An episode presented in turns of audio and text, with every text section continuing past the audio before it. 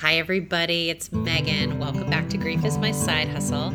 I am so excited today to be sitting down with two women who I've been admiring from afar for a really long time. Their work is just unchallenged, unprecedented. It has added to the field of grief and loss, and it's just a tremendous resource for everybody. So, you may have already guessed who I'm talking about is the What's Your Grief team of Litza Williams and Eleanor Haley, who are based in Baltimore and have put out this year into the world a book called What's Your Grief Lists to Help You Through Any Loss. It is one of my favorites. I have it it, I have multiple copies around the house. I've given it as gifts, and I have a couple here. If anyone is interested, email us your email address and we will send you one of our copies. So let me just tell you about Eleanor and Litza. Eleanor Haley, MS, and Litza Williams, MALCSW, are the co founders of the online community What's Your Grief, one of the largest online grief and bereavement support organizations. Both are mental health professionals with a collective 25 years of experience working with people coping with all types of complicated losses and transitions. Eleanor and Litza met while supporting families who lost loved ones to traumatic and unexpected deaths in Baltimore, Maryland. Drawing on their personal and professional experience with grief, What's Your Grief was built as a resource offering concrete, practical, creative, down to earth, and relatable support founded on the values of psychoeducation and creative coping. It's grown to serve more than 5 million visitors each year. Eleanor holds a master's degree in counseling psychology from Loyola College in Baltimore, Maryland, and Litza received her master's degree in clinical social work from the University of Maryland School of Social Work, as well as a master's degree in philosophy from the University of Warwick in the UK. They've been interviewed as grief experts for the Washington Post, Wall Street Journal, NPR, New York Times, and co-authored the group the book that we're talking about today, What's Your Grief? Lists to help you through any loss. Thank you so much for being here. You're going to love this episode. Welcome to Grief is My Side Hustle. I am looking at two smiling faces of two women who I have lightly stalked on the internet for a couple of years now. It is such an honor to be sitting with them and getting ready to talk about their book. I want to introduce you to them, and then we're just going to dive right in and have a really rich conversation about grief and loss. So, Eleanor Haley and Litza Williams from What's Your Grief, thank you so much for being here today. Yeah, thanks for having us. Yeah, thank you so much. We're really excited to be here. We are doing this over Zoom, but you are some of the few that if I had gotten in my car, I could have driven to you because you guys are in Baltimore, right? Yep. Yeah. Yeah. And I'm just over the line in DC. So maybe there'll be an actual coffee, a real life, no more Zoom coffee that we get to have one day. Yeah. I am so happy to have you here. The way this came about, normally I'm the one doing the little bit of lightly stalking, but I've been tagging you as I've been reading your book, putting pages on my Instagram. I cannot thank you enough for the book and the work that you're doing. I'm a social worker. You guys are both social workers. Is that right? My background's in counseling. In counseling. Okay. Yeah. Yeah. So I'm a social worker. It all feels like social work to me. Yeah. But you're from the very beginning when I found your platform, it all really made sense to me. And it has this deep educational component to it, which I'm just incredibly grateful for, particularly right now, because one of the things I'm saying a lot to people is, well, you need to get a grief informed counselor, therapist, whatever. And people say, great, where do I find that person? and then it's like crickets, because while we've been doing all this significant grief and loss, we haven't been doing a bunch of significant, you know, uptick in training.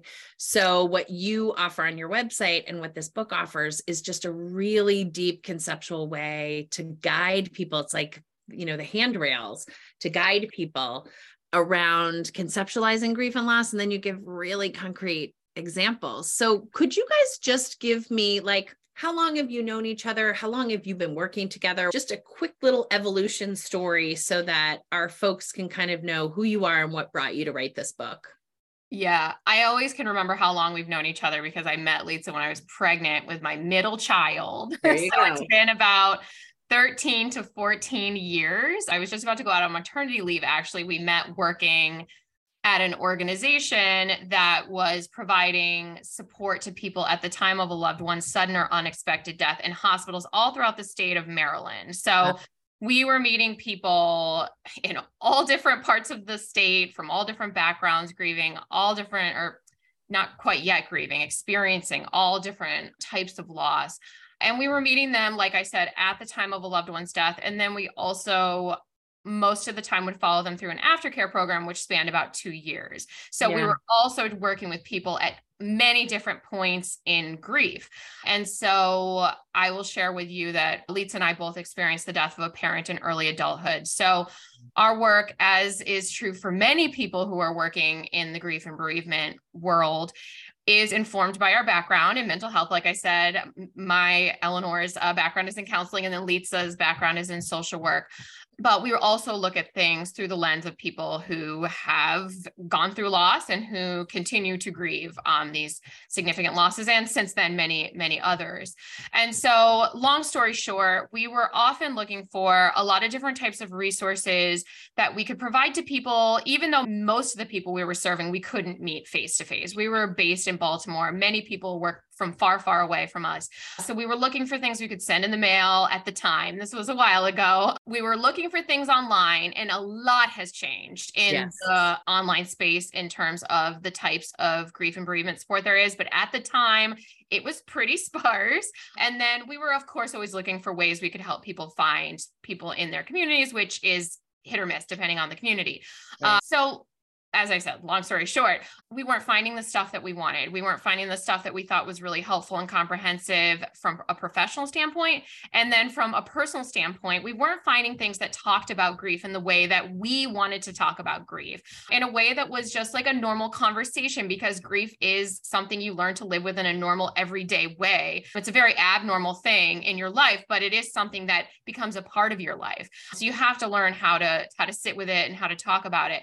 And so we weren't finding the types of things that we're doing accomplishing those goals. And so we just said, you know what? I think you can start a blog. This was back when blogs were cool still. I miss blogs. We said, I think we can start a blog without having to pay much money. You can do it for free. We don't know how, but we think we can figure it out. And it's been a lot of trial and error, and it still is today when we try to do anything new. But we just started writing, and our following just slowly grew. And now I think we have over 600 articles on our website. And then it's grown into other things like a podcast. Like you were saying, there's not a lot of training for professionals. So we were doing some in person stuff in Baltimore. But then when COVID hit, we were like, let's do some regular trainings online for professionals because people need it, like you said. And so we do that. And we have some communities, one specifically for grieving people, one for grief professionals. And then, of course, this book and a lot of creative initiatives and things like that. So over the years, we've just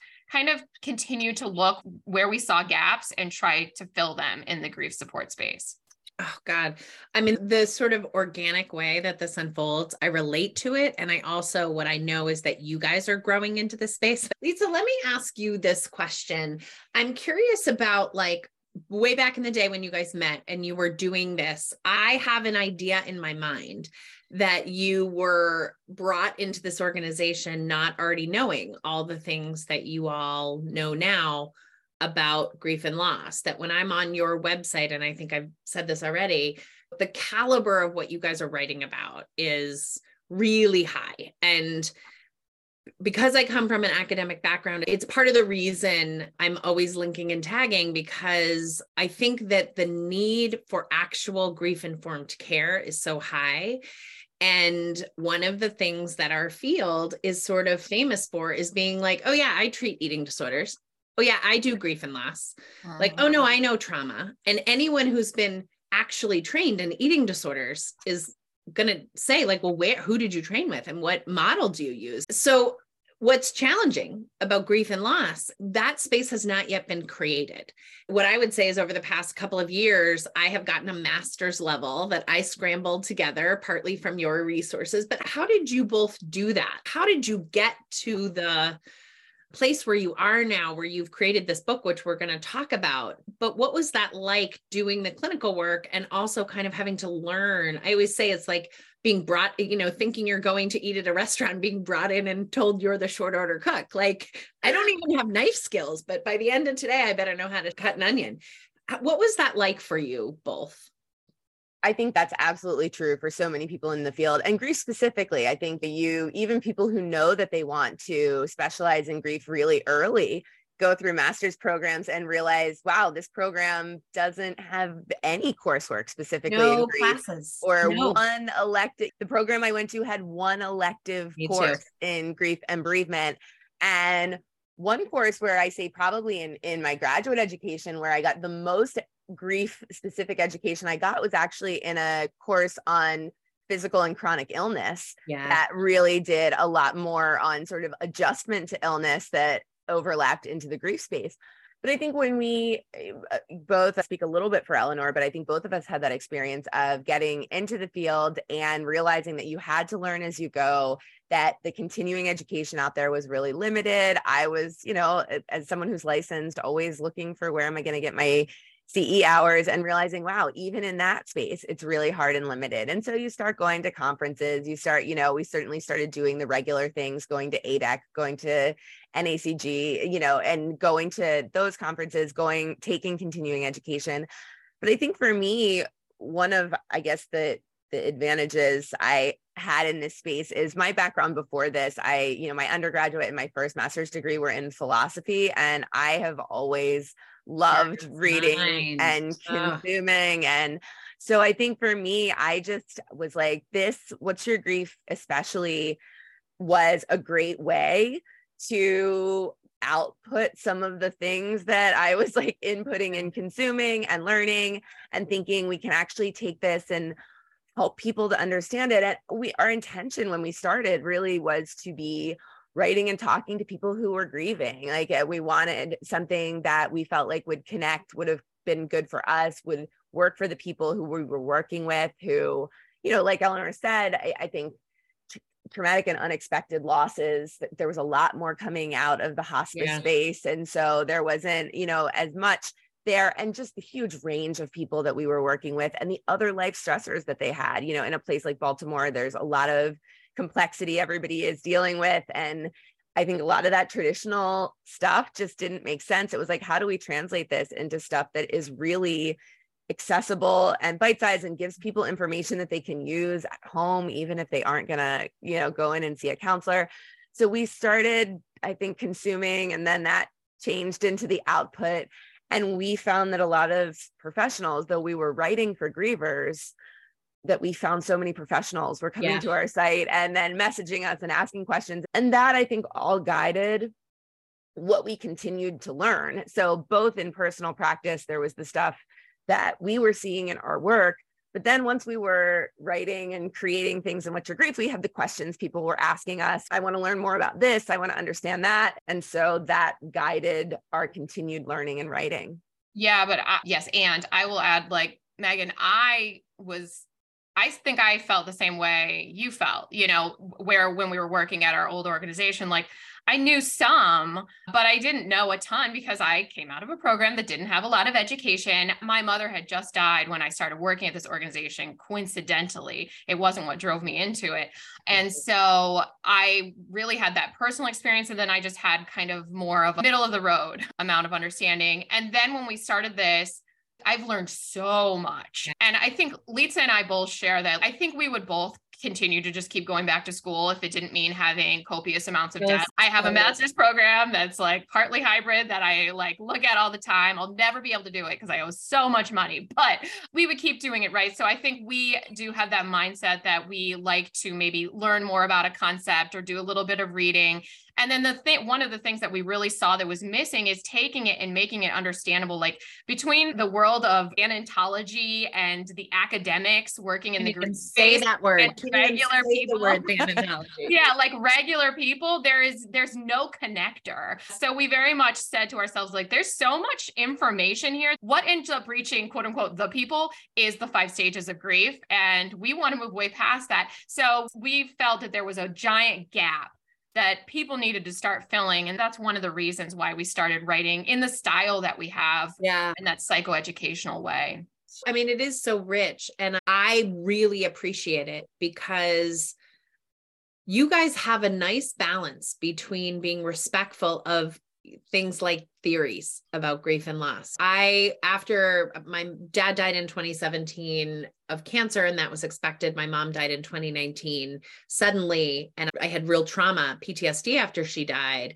And one of the things that I was really fascinated to discover was that I've been doing grief and loss work as a trauma therapist. So, from the lens of like, there has been some sort of profound loss, loss of control, loss of health, or a death, but it wasn't always a death. And, you know, that loss, then the energy that's created in the body in relationship to the loss. So I'd been in this space for a really long time. But when I experienced my own trauma, I came out and was like, I need to know everything. So I read mm-hmm. all the books, right? And I still have stacks of them. My husband is like, this is the bleakest tower of texts anyone's ever seen and sort of like on my post-it notes i'm like oh this is more academic. This is more experiential. This is you know there's this is personal wisdom but not academic wisdom. And what i think is really respectful of the evolution of the work like if we come together 10 years from now we're going to be saying a lot different stuff i hope. I think it feels a little different even now than it did 3 years ago. But but the being able to say hey let's talk about the people who have done the studying from a clinical standpoint. And you guys are great about being like you know it's not that useful or here's the small bit of what is useful. And i really appreciate that because mostly what i do on this podcast and other places i'm like you know Worden's like tasks of mourning are not relevant in any conversation i'm going to have with any human but from a curious mind perspective, the concept that I always talk about on this podcast is like we're all grieving in our human bodies, and human bodies are actually across cultures. We can generalize about those experiences. And I just think you guys do a really nice job of being like, hey, why don't we tell you about like where this word came from and why this word was invented and what it means, and also how it's relevant and applicable. So the articles are not memes, they're articles but they're articles that you can get through and you've learned something at the end. I went all the way through social work school and I took one class on death and dying, which was watching a video. I watched like a video of someone dying. That was the whole course. That to me is super appalling that even now people can say that they do grief work, even though they've had zero training, as though it's just a thing that everybody knows how to do. And a lot of what you guys are doing is giving manageable education. Like you, with your curious minds, have done all the reading that other people do not want to read. And then you can come in and you can be like, well, you know, Worden or dual process model, or, you know, who are those Parkes and Bowlby, you know, who are those people? And decide if you want to take it in and learn more about it or dismiss it. And you don't have to take a master's level class in order to do it. So I am really grateful. I want to dig into the book. I'm going to hold it up. The cover is perfect. The size is perfect. Everything about this book, I've bought it for actually a couple of colleagues and been like you're going to love it because you don't have to read it all the way through you can flip through the pages you can read it talk to talk to me about how you decided to put this together because it's unique. It's a series of lists. I want to know like how did you know to do it this way? Yeah, that's a great question because I think there you know there was part of us that were was definitely like, oh God, lists. Is that just going to sound absolutely roll your eyes, BuzzFeed, you know, about a topic that's so huge and important? But one of the things that we knew about our site is almost exactly what you just described that experience of is so many people came to us and when we were writing, you know, we started writing in 20 end of 2012 and almost immediately, I think one of the pieces of feedback that we heard time and again from people was I was so relieved when I found your site because unlike you who was getting through dense books, stacks of yeah, books, a lot of people, people don't. Yeah. don't. And they were like, people were giving me all these grief books. I had, I was buying all these grief, and I couldn't concentrate. I couldn't get through anything.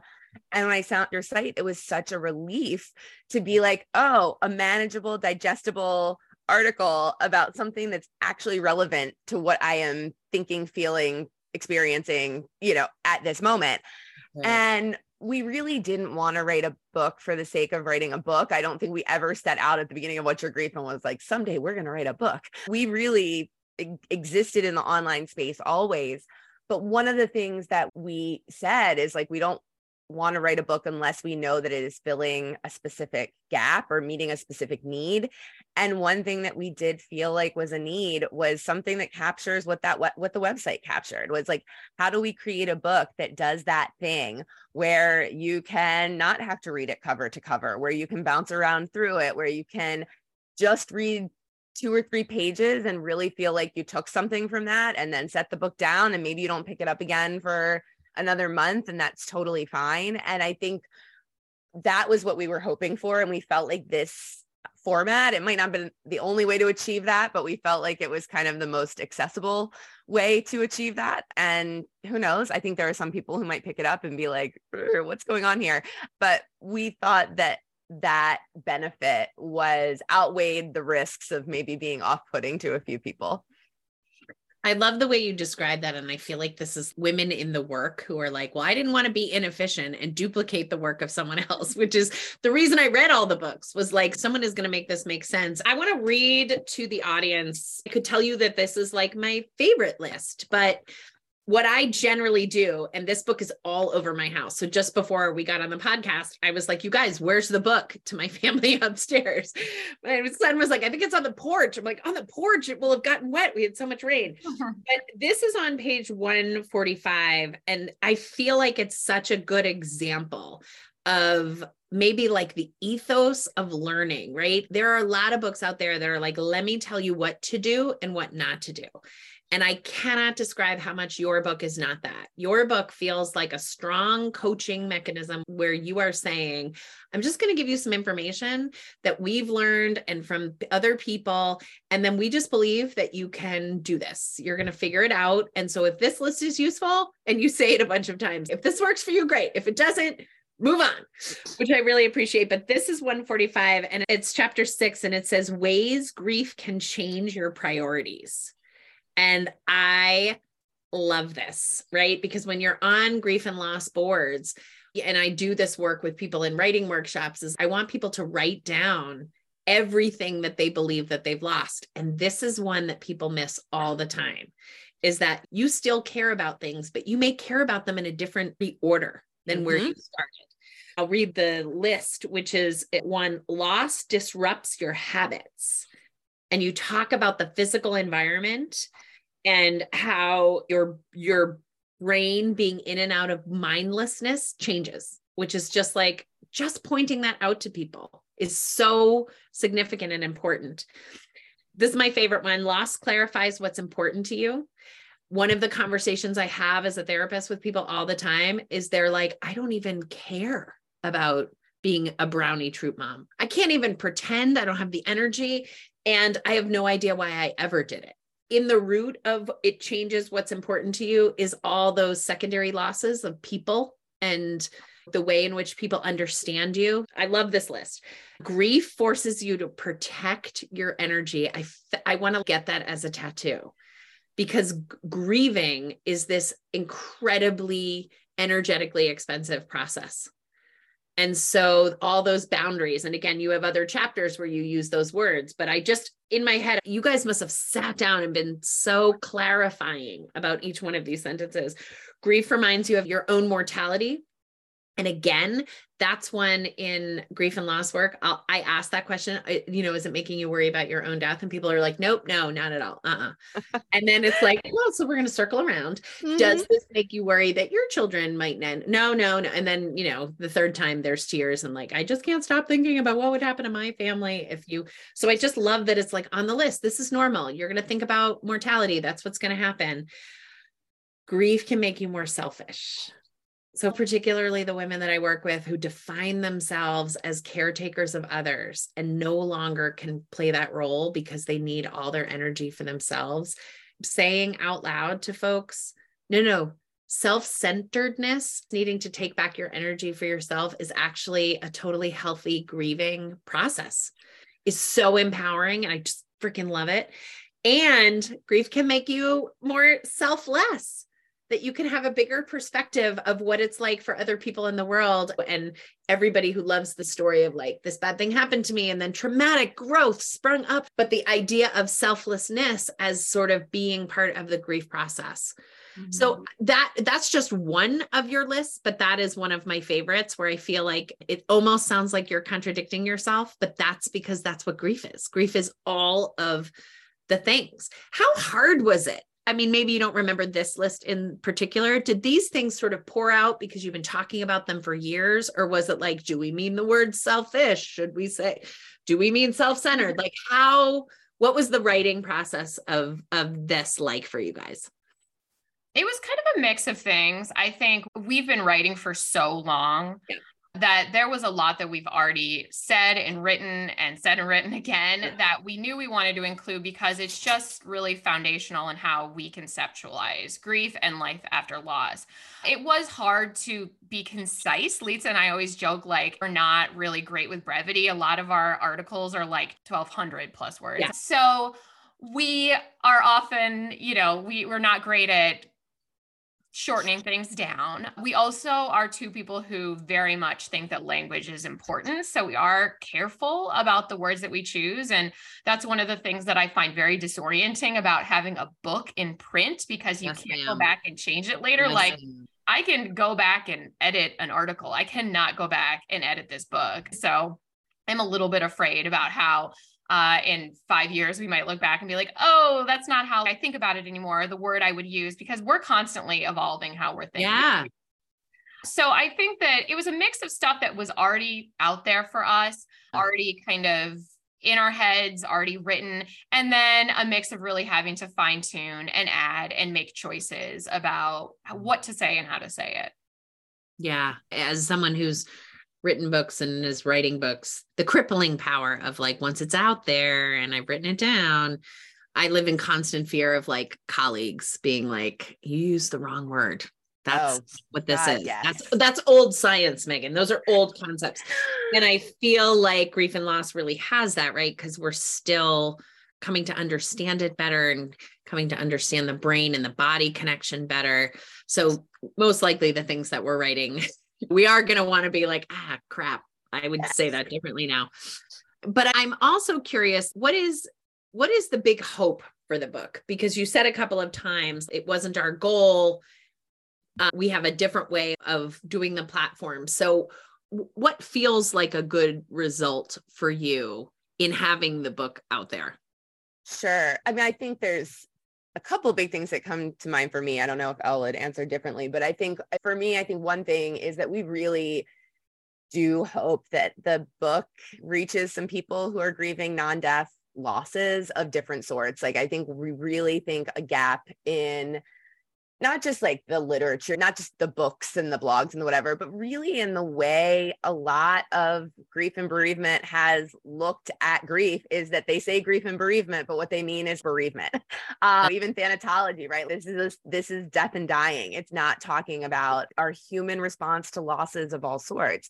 And I think that personally and professionally has been really just so formative for us is the world of non-death loss for me, I had someone, I had my sister's partner who was like a member of our family died of an overdose, but he and my sister had a long term addiction. And I was very aware of how much of living with someone you love who has a substance use disorder is grief upon grief upon grief. Mm.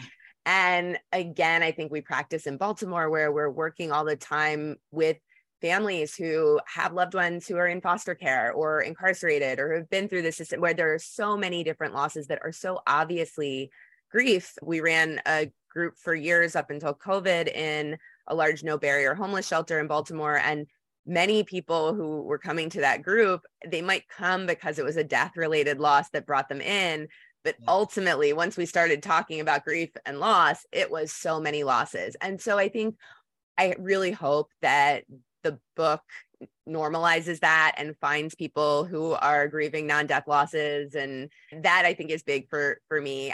I think the other thing i really hope is one of our other observations is i think in the world of grief books and in mental health's approach to grief in general is that there's just really a um priority given or privileging to people who are those more intuitive grievers, more emotional grievers who really want to talk and want to go to a support group and want to go to counseling and do those things that mental health has always said this is the way that you cope with your issues. And we know that there are so many other ways that we can cope with grief other than just therapy and support groups. And we know that instrumental grieving, this more cognitive way of grieving that's more physical and more action oriented, is a really normal, healthy way to grieve too. And we really think that this book, we hope certainly it will speak to all types of grievers. But I think we do hope that for those who are a little more instrumental, that it might tap into a little more of that, the like cognitive learning piece, the what do I do piece, some of the normalizing those experiences, but also just feeding that type of griever. So I hope that it reaches some of those folks too. So I guarantee that there are people who are listening right now who are like, wait a second, what? With the intuitive versus instrumental grievers. So for those folks, go get this book. You can also go write on their website because you guys write about this, but it's part of what we talk about in this podcast. And I don't have it here because it's in my office, but I have this, I laminated it like you would get a menu at a restaurant. And it's, it doesn't say intuitive and instrumental, it just says grieve is a verb. And here are the things so, talking with a friend and planting a flower garden are both on there because people have told me that those are things that they did in the energy of their grief or that they felt their grief while they were doing those things. So, for listeners who are like, I need to know more about that because I've been shamed or I've been minimized or I have been confused or the number of people that come into my office that are like, I did not grieve. I have not grieved my mother. And what they mean is, I didn't spend hours and hours crying. And when I say to them, you spent four months packing up her house, that is grieving. There's like this huge yep. relief because we don't have the general education about what it means. And people throw all these words around like they're the same.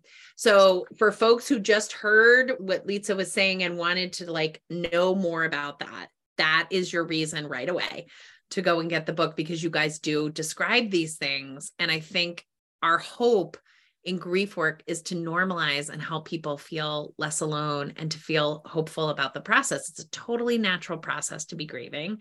A lot of the work that I do right now is inside companies and the amount of loss in the workplace is out is overwhelming. I mean, I've used this example a couple of times, but there's a guy that I worked with who his wife is an interior designer and I think probably has picked out everything, including like the cup that holds the, the toothpaste in their house. And one of the people in his office was like, Do you want to pick out the office carpet?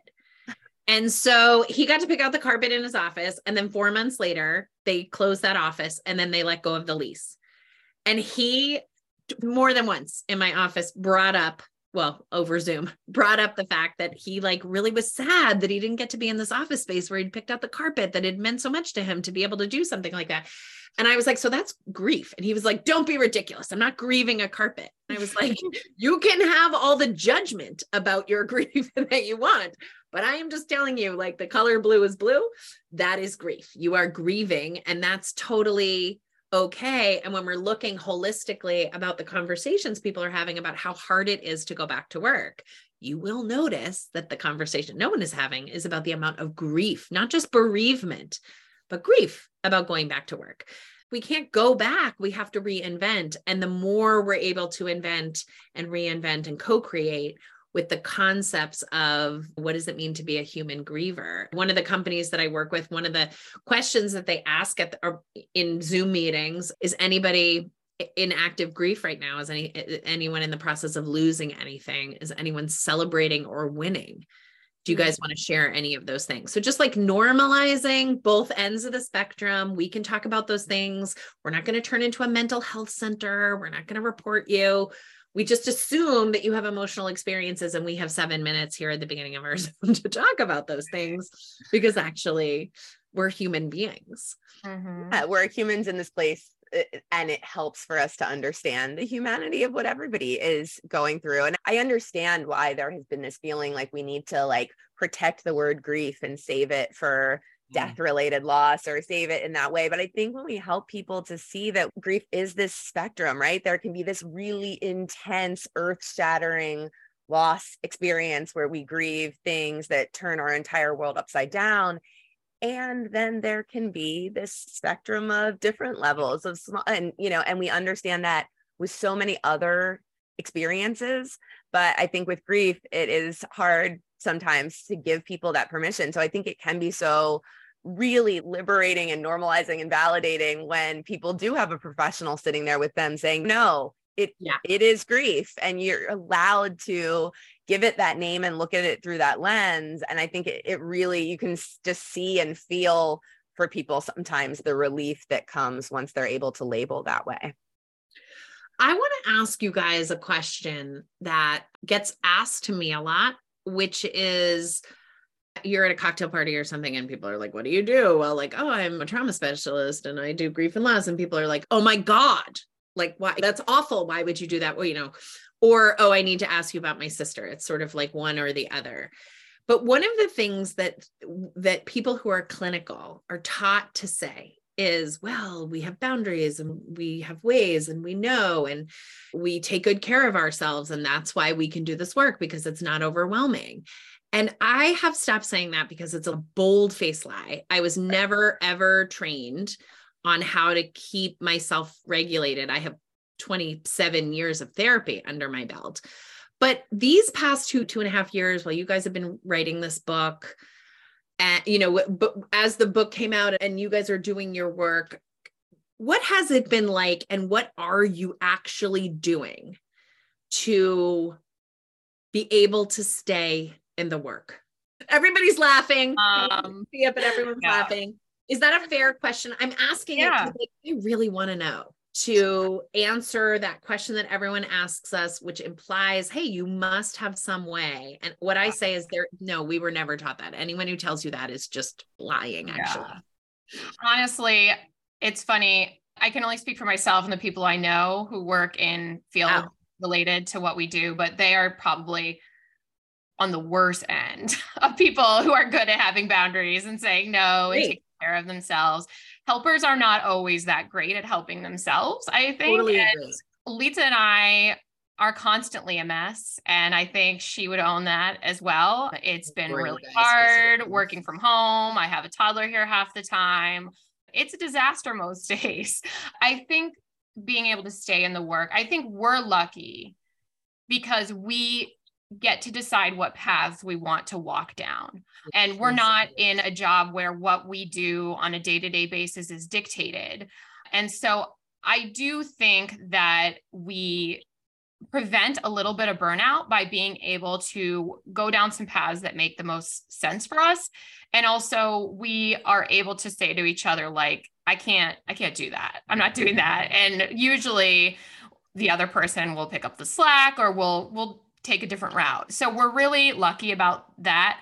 One thing that I do find hard because we like you said and like we were talking about like we do want to learn a lot right? We want to be up to date about what's going on. We want to do the reading. You know we get sent emails all the time from people who have brand new books and we want to be able to pay attention to those things. There's you know a show that has grief themes in it. People ask have you watched it? And I want to want to, but I don't. So 100%. something that I found when I'm not working, I don't want to listen to podcasts, no offense, about grief. I don't want to watch television shows about grief. I don't want to read books about grief because it would be yes. way too much. So that's one thing that I think is kind of unfortunate because I do think I miss out on a lot of maybe the cultural conversation or things that are happening in the here and now because I have drawn that boundary. But lately that's just where my head's been at. I don't know, Litsa, if you would say anything different for yourself or add anything. Yeah, I think the one thing I would add in terms of that get trial by fire getting thrown in and then you have to learn for yourself, you know, you don't get taught in grad school how to do it and whatever. I do think that I would say I feel grateful every day that the work Eleanor where we met it was kind of as intense as as end of life jobs get. I mean, we were in the hospital uh, at on the day, you know, that people were coming in having lost someone to a homicide, a suicide, an overdose. So it was that moment and we worked 24 hour shifts for to have that continuity in the hospital. So you might get there at one in the morning with that family and you were there until midnight with them and you'd then been up for 30 hours. And yes, it was wonderful that in the hospital they had that person that whole first devastating day of their crisis, but that means that you just worked, you know, a, an unreasonable number of hours. Uh, and then you had to figure out managing how you continue to support that family in days, weeks, months, years, following and what that looks like. And because of the nature of that work, it forced me really quick to realize, wow, I am going to burn out in six and a half seconds if I don't figure out some skills for managing this. I think personally, this isn't like helpful to other people, but it's the reality for me. I have ADHD and I fit that typical ADHD, but you know, one of those kind of, I don't want to call it a stereotype. It's just like a, one of the benefits of ADHD of, for some types of ADHD of really thriving under crisis and stress yeah. and pressure. Like it's really good for my brain. It is a way that, Relaxes you know, you. and yeah. so I think part of it for me is that there are things where I realize I'm not impacted the way that someone else would be mm. because my brain the, certain ways about how an ADHD type for some uh-huh. people works just means that you are a little bit more able to tolerate some of that. So I do think part of it is just maybe a little bit of that part of me. I'm lucky about that piece.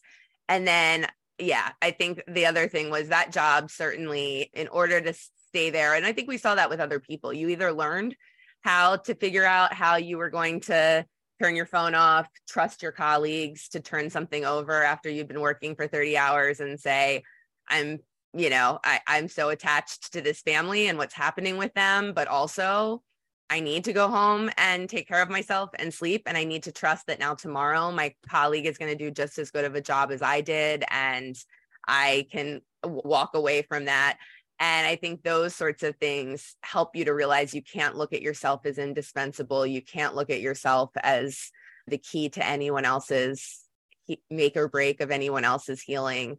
And that that helps in depersonalizing. Ah, I love that answer. I love that it doesn't sound like, you know, the insert page from an Oprah magazine of like, well, we do a lot of lavender baths and we set a lot of boundaries. You know, I, I think um, we send we send a lot of text messages to each yeah. other that say things like, I'm sorry, I feel awful today. I don't think I'm going to be able to get out of bed or meet any of the deadlines that we said. And that I think we both support each other through that too and just being able to say like you know we're a disaster sometimes and that's absolutely okay. But one thing that i do think is worth saying out loud particularly in the intensity of whether you're doing clinical grief work whether you're supporting another griever whether you're grieving yourself is the idea that you do regulate in connection to somebody else so I did trauma work as an individual trauma therapist in my own office. I work in DC, so a lot of who I was seeing were people who had traumatic events happen in other countries, defense contractors, people couldn't say a word to anyone else about these things and again the ethos is like well therapists have a lot of ways of you know taking care of themselves. And i'm like do they? Then tell me what they are because i've been doing this for years and i don't know those therapists who are doing those things. But i do think being able to do what we just did which is be like oh no it is an actual shit show. And most for most people these past couple of years have been really really awful you know, just that, just the nodding and the smiling and the laughing about it is regulating. And you guys know, but like it goes back to that, like Stephen Porges and the and the theories of how our brain regulates itself in social connection.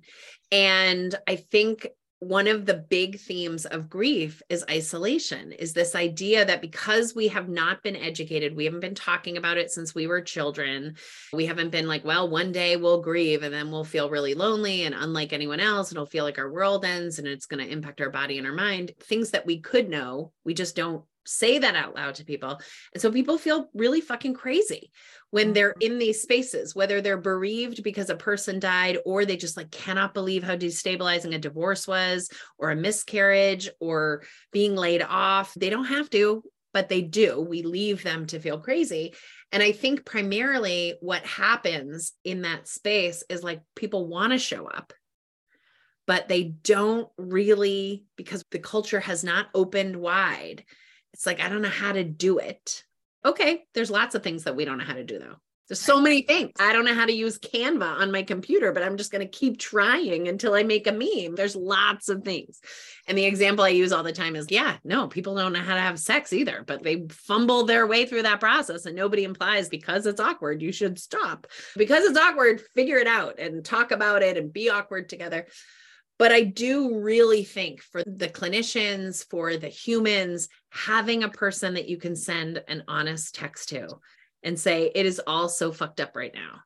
And I am, I'm doing a hard thing. And maybe the hard thing is just not leaving this meeting, that you are tethered to the other person. You feel less crazy. And I think one of the things that's been super hard in COVID is that we've had less of those tethers.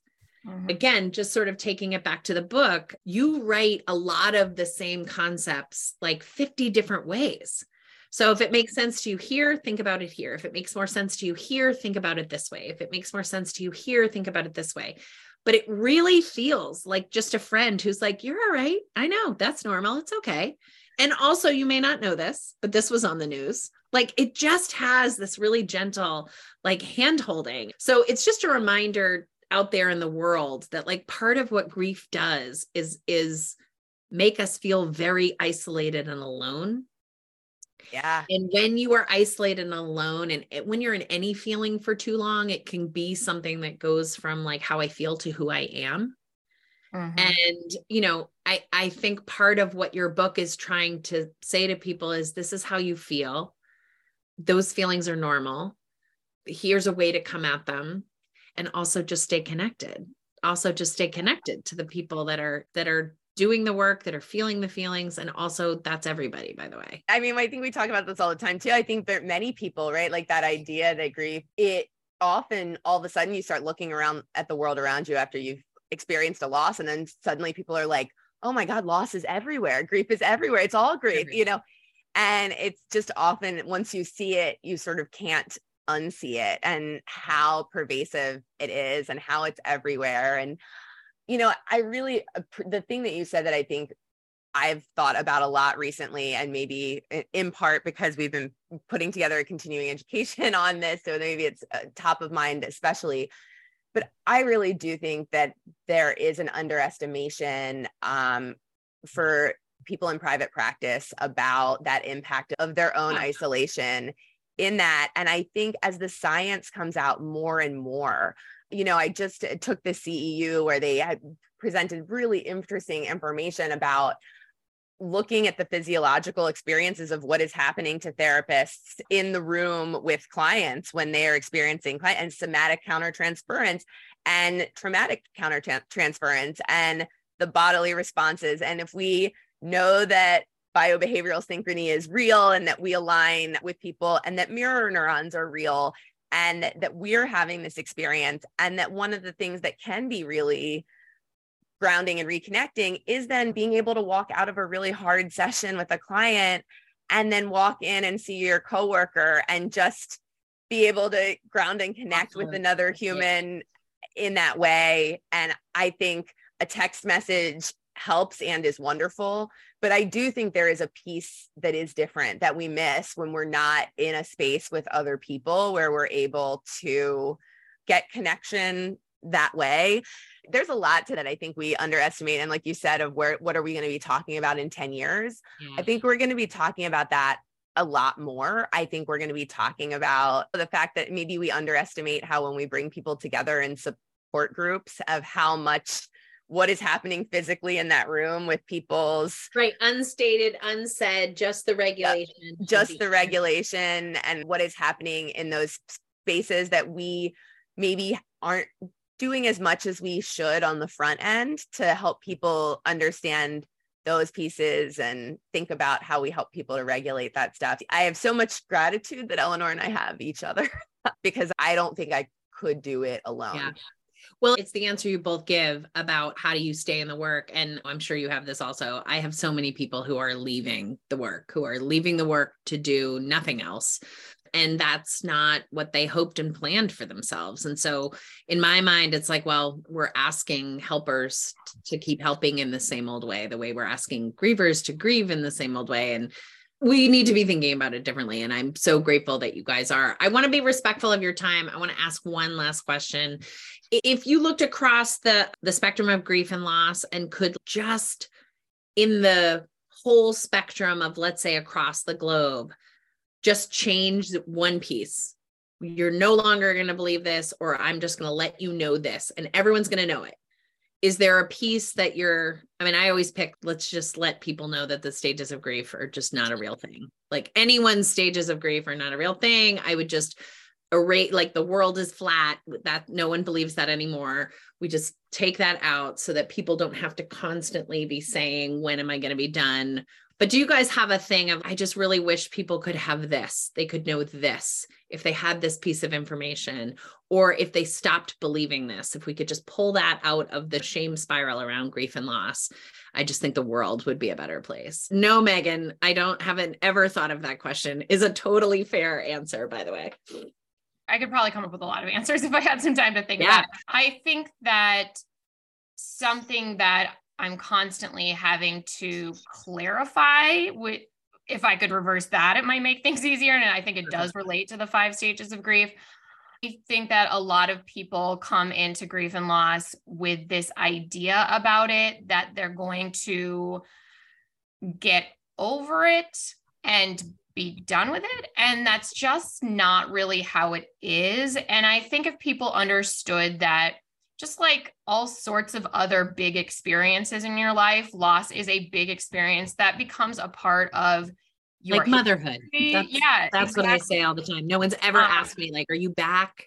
You right. had babies, but are you back to like what are you talking yeah, about? I think the thing that is is confusing to people and that is frustrating that we're constantly having to clarify and redefine is this idea that people can't you to revisit their experience, revisit their grief and loss, stay connected to their experiences, stay connected to their loved ones.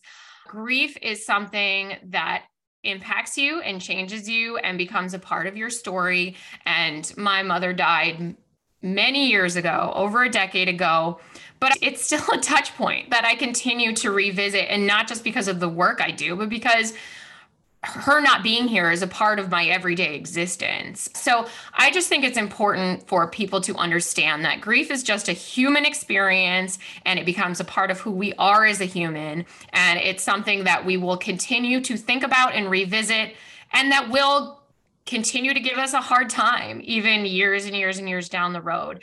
And it doesn't mean that you haven't completed your grief. It doesn't mean that you haven't recovered properly. It doesn't mean that your grief is unresolved. It just means that you had something big happen in your life that continues to have an impact on you. And I think we use all these words that make it seem so much more complicated than it really is it's like many other human experiences that stay with us. So that's one thing. I just wish we would stop using some of and we we probably have done it at times too but just some of the language that leads people to believe that in anything related to grief and loss we get to this plane of being okay or better right. and never bad. I think you even at the beginning touched on the fact that there's often sort of contradictory yeah. narratives going on. And i think that's because that's what it means to be a human right? On the one end of the spectrum some really good positive experience about things and then some that are not so good or we feel two things that feel in conflict with each other that are not actually in conflict because we can feel a lot of things at one time or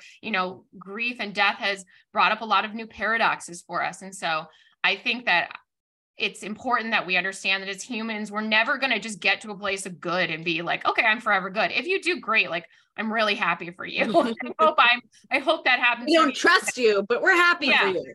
We're I'm not gonna, I'm not counting on it ever happening for me because that's just not how it is. We feel all ends of the spectrum. So, anyways, I guess that's my that's a beautiful answer. That I really that's a gorgeous answer. And I live in that hope too, that yeah. people will come to understand that we integrated and it's with us forever and that's not a problem and it doesn't need to be fixed. Just a life right. experience. Right. Litsa, how about for you? Do you have something? Well, I, I certainly agree with Eleanor's. Uh, I couldn't agree more with that. This one is maybe it's hard for me to distill one thing, and this one is very death specific. So I sort of almost hate to say it's the one thing because it is death specific, but I do think for me, it maybe would be helping people to understand that if you want to have a relationship with the person who died, you'll always be able to do that. And it will always grow and evolve and change. And it's not just your memories and like looking back into the past, it will be the way that they continue shaping who you are and the things you do in the world and the way other people will get to know them through your stories and it will be being able to let go of some of the stuff that they imprinted on you that you're like I want to get rid of that now and it'll be holding on to the things that you want to hold on to and the full range of them and that if you want that to be what it looks like that is so much of what grief is is learning to have a relationship with someone who died through those ongoing connections and i think if we all in the world knew that not just for ourselves but for the people around us if we understood that that's what people grieving are doing is they're often trying to figure out how to keep having a relationship with someone who's gone that i think we would just be better we'd just be better I mm-hmm. love that. And I'm really, again, personally grateful that you brought up that example. I find that super tricky for myself and again, it's sort of like the intuitive and the demonstrative sort of grieving that I don't often think about an ongoing relationship with either of my parents who have died, but I crave that and I yearn for that. And I practice it almost like a spiritual practice where I will meditate and ask for the consciousness to think of you know, my sister is much better at it. She was here this weekend, and the number of things like we walked into a store and a song came on, and she was like, Oh, that's daddy. And it was like a song that I wouldn't have even heard it. So I love that. And I also think that's lifelong work.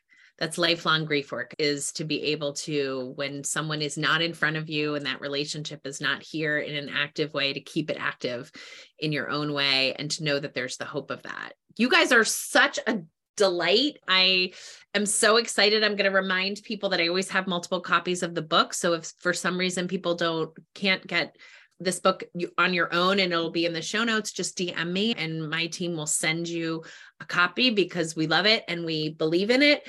And i really hope that we stay connected. I want to have all these conversations. I love the way you think. I love the way you write. And i really am just incredibly grateful for your platform and your patience on all my crazy questions on this podcast. One of the things for the podcast for me has been that thing, which is I get to socially and professionally connect, have these deep conversations. I was very isolated as a single practitioner, and this podcast has been just such an incredible gift in that way to like, hey, I get to talk to people who also you know, want to talk. I'm glad I didn't have a podcast and it didn't exist when I was like 12 because I would have been calling all my favorite rock stars and Kirk Cameron and all that stuff. But this is this is much more meaningful to me. So thank you both. Congratulations on the book and the work, and we'll just see you out there in the. Yeah. In the world of grief and loss. Oh, I know. Thank you so much for having us, and and hopefully we can do something in in real life since we're right down the road. I would love that. Hey, everybody, just a quick favor. If you're enjoying the podcast, could you go to wherever it is that you're streaming Grief is My Side Hustle and just click follow so that way you know when a new episode comes out. And also, it hits the algorithm and lets people know this is a podcast that people value. And if you had time to come over to Apple Podcasts and go and give me a rating and and give some description of what you've liked about the podcast. That would be so amazing because it really does help folks who are out there looking for something to listen to that's going to help them find the podcast. Thanks so much. See you next week